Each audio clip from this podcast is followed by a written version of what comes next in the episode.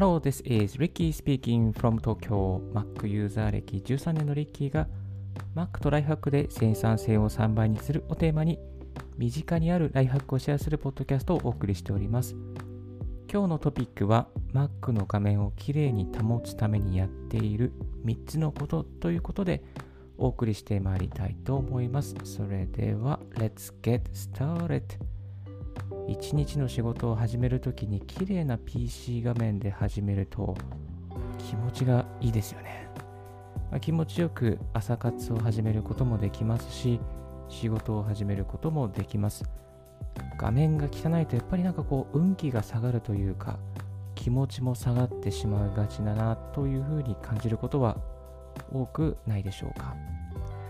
手脂たっぷりのキーボードはやっぱり見た目的にも気持ち的にもちょっと今の時代でしたらやっぱ感染という観点からも不衛生だなと思うこともしばしばあります。朝始めるときまた仕事を始めるときに綺麗な気持ちで新しい気持ちで始められるように Mac の画面を常に綺麗に保つための3つのコツ3つのことをですね今日はシェアさせていただきたいと思います。えかれこれ Mac ユーザー歴も13年になりまして、あらゆる Mac を使いこなしてきているリッキー。多分150万円ぐらい Mac にお金をですね、投下している私がですね、Mac を愛するがゆえに毎日やっている、また画面をきれいにするためにやっている3つの習慣をシェアさせていただきたいと思います。最初にですね、何をやってるかということですね、お伝えさせていただきますと、まず、毎朝、クリーナーで画面を拭く。1つ目ですね。毎朝クリーナーで画面を拭く。2つ目、ブラシでキーボードの隙間に入ったホコリを取る。3つ目、3日目に、3日に1回ぐらい、掃除機でキーボードの隙間に入ったホコリを吸い取る。この3つをですね、ほとんど実践していまして Mac 本体をきれいに特に画面をきれいに保ちながら毎日のクリエイティブな活動をさせてもらっています。Mac, を画面 Mac の画面をきれいにしていきたい。また本体自体をですね清潔に保っていきたいという方はですねこのブログこのポッドキャストを最後までお聞きいただければと思います。はい。それでは3つ1つずつ深掘りしていきたいと思います。まず毎朝クリーナーで画面を拭くということなんですけども、えっと、これはですね、書店、えー、ビッグカメラとかヨドバシカメラとか家電量販店で売っているエレコム製の液晶用クリーナーを毎日つけます。液晶用のクリーナー、多分500円とか600円ぐらいで売っていると思うんですけども、これをですね、仕事を始めるときとかにいつもこう、バーッとですね、あの取り出して拭いています。ただし、取り出したばかりの時はですね、水分が多く含まれているので、ちょっと時間をですね、開けてから拭き始めるといい感じになります。で、仕上げはですね、えー、メガネ拭きのような布で拭き取ると綺麗になります。まあ、本当にそのままメガネ拭きでもいいんですけれども、専用の布を買ってですね、そしてきれいに最後拭き上げると、とてもきれいに新品のような状態に保つことができます。ただし、ここがミソなんですけれども、画面をきれいにするだけでは意味がありません。実は画面はパソコンを閉じるとですね、キーボードと接着するので、キーボードが汚れているとせっかく画面をきれいにしてもすぐに汚くなってしまいます。ですので、キーボードと、えー、画面とセットにキーボードも必ずきれいにする必要があります。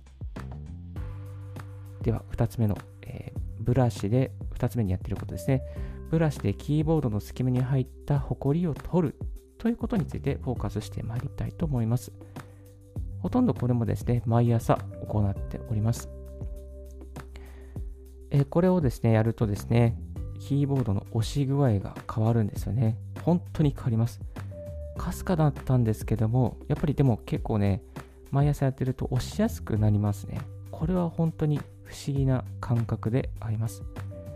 でどのようにして取ってるかというと、これも先ほどお伝えしたですね、エレコム製の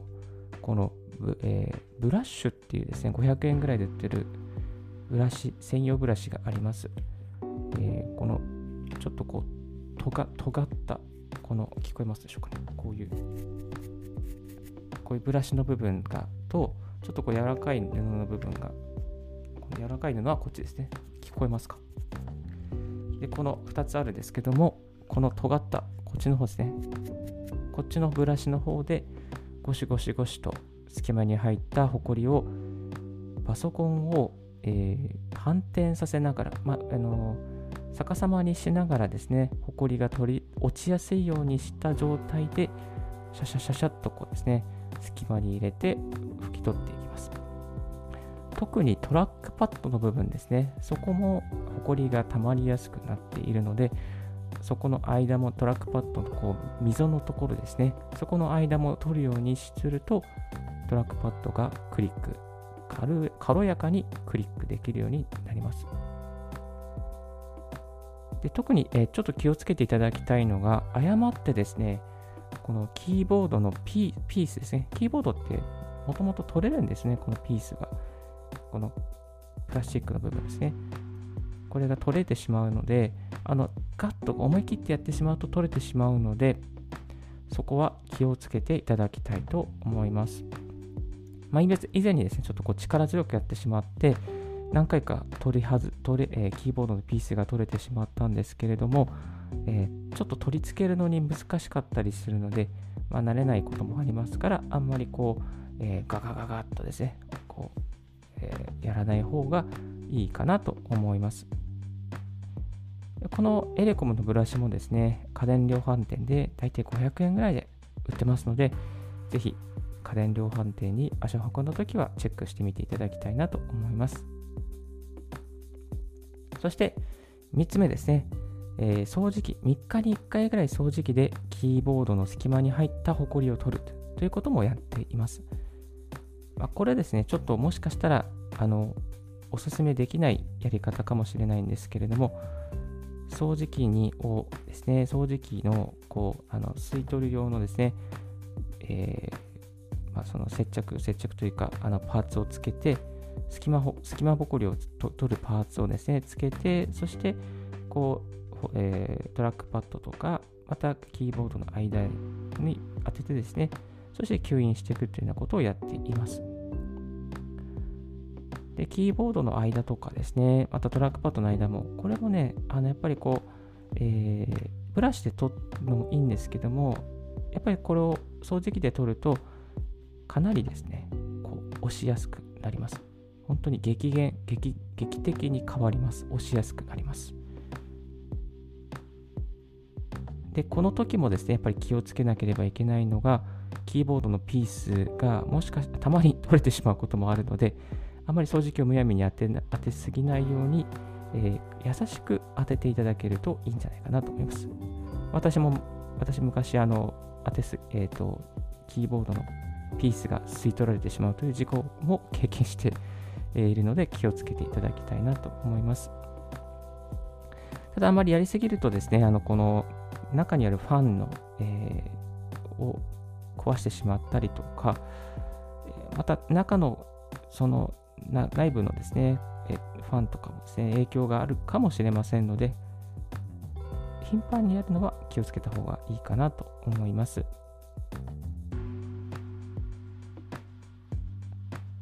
で、えっ、ー、と、まあ、こんなことがね、以前ありました。あの、あるアメリカの方とちょっとプレゼンをしようっていう時、えー、プレゼンを聞くという時がありまして、えー、プレゼンをしようと思って HDMI ケーブルをつないで、これからじゃあキーノートを見ようっていう時に、えー、なかなかキーを押してもですね、スライドが始まらなかったんですね。それで、じゃあ、リッキーさん、これどうすればいいですかっていうふうに聞かれて、パソコンのところでよくいろいろ見てたんですけれども、もうパソコンの隙間という隙間にホコリがめちゃめちゃ詰まってまして、そしてあの、ホコリが、えー、ちょっとこう、なんだ、キーボードの間にもう、もう目にわかるように、見てわかるように詰まっていて、押してもキーが反応しない状態でした。ちょっとこうね、その人がいないところで、見えないところで、ホコリをささっと取って、そしてキーを持ち直したら、スライドが始まるということがあったんですけれども、あの結構ホコリが溜まっていると、まあ、キーボードの、えー、反応しなくなったりとか、故障の原因にもですね、えー、なっていくっていうことにつながっていきます。まあ、ですので、やはりこう適度にですね、画面をきれいにしたり、キーボード、トラックパッド周辺をきれいにしておくっていうことは、ま、Mac 自体をですね、長持ちするためにも必要なことになってくるかなと感じております。えー、ですので、やっぱりこう定期的に掃除をするということは心がけていくことが大切ではないかなと思っております。まあでもこれ、大体あの習慣化してしまえばもう本当にあの全然ストレスなく始められますね。例えば朝活をする時に一緒に掃除をするとか、パソコンを開いたらもうすぐ掃除をするとか、Twitter で一つツイートをしたら掃除をするとか、何か毎日することの後に掃除をするっていうことですね、ルーチンを入れると簡単に始められます。だいたい、えー、キーボード、また、えー、画面のですね、掃除をするの、もう本当に1分ぐらいで終わってしまいます。その1分ですね、惜しむのか、惜しまないのか、それによってですね、パソコンの寿命も変わってまいりますので、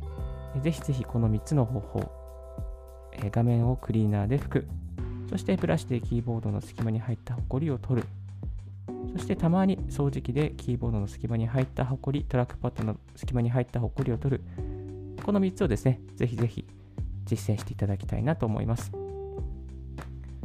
っとこれは精神論なんですけども、やっぱりですね、Mac も生きて。MacBook も生きています。物を大切にすると、物から守られる。というのがですね、Mac を13年使ってみて感じているところです。仕事を始めるときに今日も一日 Mac さんよろしくねみたいな感じでですね、愛を持って Mac に語りかけると助けられていくと思います。物を大切にすると物から守られる。まあ、最後は精神論的な感じになってきましたけれども、でも、えー、そういうふうに毎日ですね、優しく、温かく、クリーナーで画面を拭いてあげると長持ちしますし、また、えー、きれいにしておけば、その分だけ下取りにした時もですね、あの綺麗な状態で、えー、価格が上がるかもしれませんので、ぜひぜひ Mac を長く使いたいという方、また Mac をこれから下取りに出していこうかなと思っている方は、毎日のクリーニング、怠らずにやってみるといいかなと思います。えー、今日は Mac の画面をきれいに保つためにやっている3つのことという点でお送りいたしました。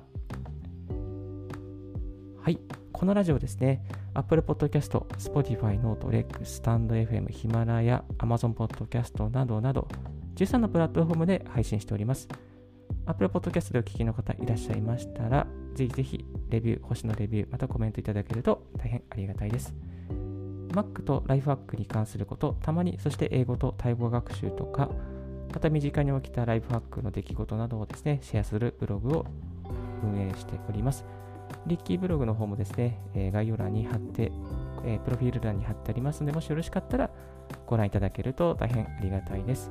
最近は音声配信に関するノウハウとか、また、えー、こういった Mac とかライフワーク関連の情報をアップしておりますので、よろしくお願いいたします。それでは一旦ここでブレイクをさせていただきます。So I will take a short break. Stay tuned with Ricky's Right Hack Radio. Thank you. If you haven't heard about Anchor, it's easiest way to make a podcast. Let me explain. It's free. There is a creation tool that allows you to record and edit your podcast right from your phone or computer. Anchor will distribute your podcast for you, so it can be heard on Spotify, Apple Podcasts, Google Podcasts, and more. You can make money from your podcast with no minimum listenership. It's everything you need to make a podcast. It's one place. Download Anchor app or go to Anchor FM to get it started. Thank you very much for listening Ricky's Right Hack Radio 皆さんおはようございます。こんばんは。ありがとうございます。Thank you very much for listening お聞きいただきましてありがとうございます。これからちょっとですね、雑談パートに移ってまいりたいなと思っておりますが、今日の放送はですね、ちょっと比較的にゆっくりと会話をするような形で、ラジオの音声を収録させてもらっております。今は2020年の11月18日、6時21分を迎えたところなんですけれども、えー、音声の方いかがでしたでしょうか？聞き取りづらいとか、倍速で聞いた時にちょっと BGM がうざいとか、何かコメントとかですね、ありましたらぜひぜひ教えていただけると大変ありがたいです。昨日ですね、こんな内容を見つけました。えっ、ー、と、オーディというですね、このラジオ、FM 局、日本の FM 局のラジオ番組が全国各地の人気のラジオ番組が参加する、聞く、読む、参加する豪華トーク満載のそういうコンテンツ、サイトがあるってことですね、見つけました。いや、これ結構面白そうで、まあ、広瀬アリスさんとか、飯島直子さんとか、なんかいろいろご、えー、有名な方がですね、あのー、出ている番組のアーカイブなのかな各、その、各 FM 局のアーカイブみたいな感じな運営みたいなんですけども、本当に有名な方がいっぱい出ていて、それに参加できるような、そういうプラットフォームになっております。ちょっとラジコは違った感じなんですけども、えっと、東京の記憶でしたら、東京 FM とかですかね。あとは、いろんな地方、例えば FM 青森とか、FM 秋田とか、FM 岐阜、FM 大阪、FM 滋賀、えー、FM 愛媛、FM 徳島、えーと、FM 沖縄ですね、FM 熊本とか、えっ、ー、と、いろんな曲が流れてますけども、東京の方は多分東京 FM だけかな入っているみたいですね。えっ、ー、と、横浜 FM も入っていないか。東京は多分東京 FM だけみたいなんですけども、その結構ローカルな、えー、曲がいっぱいラインナップしていますね。芸人さんの会話とか、えー、いろいろな、あの、なんだろうな。これ見ると、ドラマの朗読。ドラマの朗読ってなんか需要がありそうですね。今度音声が、えー、音声で映画を語るとかそういう企画もあったりしますけども、ドラマの朗読とか、東京カレンダーレディオとかですかね。み聞かせ。読み聞かせ需要がありますそうですね、これから。読み聞かせのコーナーですね。あ、絵本の読み聞かせかな。なんか聞きたいな。東京 FM さんがやってる企画ですね。いろんな地域の曲が、えー、ラジオ局がやってるんですけども、えー、と、なかなか面白そうですね。ミュージシャンの方とか、あとはアニメ声優さんの番組とか、俳優タレントさんの番組とかですね。えっ、ー、と、ちょっと最近テレビを見てないので、いろんな新しい方もいるみたいなんですけれども、えっ、ー、と、面白そうですね。ニッチな番組がいっぱいある感じになっております。気になる方はオーディ audi.jp ですね。audee.jp という形で、えー、すぐにこう、いろんな、そこに、これアクセスしていただくとすぐにですね、この、なんかこう、番組の一覧に行きますので、なんかラジコみたいな感じで、いろんなチャンネルがもラインナップしております。ライブというよりかもレコーディングされた、えー、ラジオが全部、えー、ラインナップしていますね。健康ラジオとかいろいろありますね。あ、えっ、ー、と、私が好きだった秀島文香さんのラジオ曲もありました。えー、Please Tell Me マニアックさんいらっしゃいという番組で、えー、マニアックな内容を紹介する番組、えー、そんな世の中に知られない仕事屋さんマニアックに探求する弊害主義者さんいらっしゃいということで、えー、あ、こんな、なんかこういう面白そうですね。こういうのを聞ける内容になっているみたいです。最新番組ということでアーカイブとかテキストの情報もいっぱい載ってますね。テキストの情報があって、番組へのリンクがあって、音声一覧っていうのがあって、っていう感じかな。あ、で、音声をクリックすると、あ、聞けますね。聞けますね。で、この音声はアプリで聞けるというふうになってますね。えー、Android 版とか、えー、iOS 版のアプリがあって、それで聞けるという形になっております。いや、これ音のね、また需要がどんどんどんどん加速する中で、こういうニッチな番組とか、なんかこう、ローカルな面白い番組がいっぱいありそうなので、えぜひぜひラジオ音声配信気になっている方、またこういう番組をですね、参考にして自分のコンテンツを作っていくこともいいのかなと思いましたので、一つラジオの音声配信のシェアでございました。はい。今日のラジオはいかがでしたでしょうか？少しでも役に立ったなと思う方は、ポッドキャストの購読をお願いいたします。リッキーブログ、リッキーのツイッターも毎日更新しております。リッキーさん、こういう企画やってください。こういうことを聞きたいです。ということがありましたら、ツイッターまでぜひぜひご連絡いただければと思います。Thank you very much for tuning in Ricky's Right Hack Radio on this podcast. This Right Hack Radio has been brought to you by ブロガーの Ricky がお送りいたしました。Have a wonderful, fruitful day and don't forget your smile. Bye bye.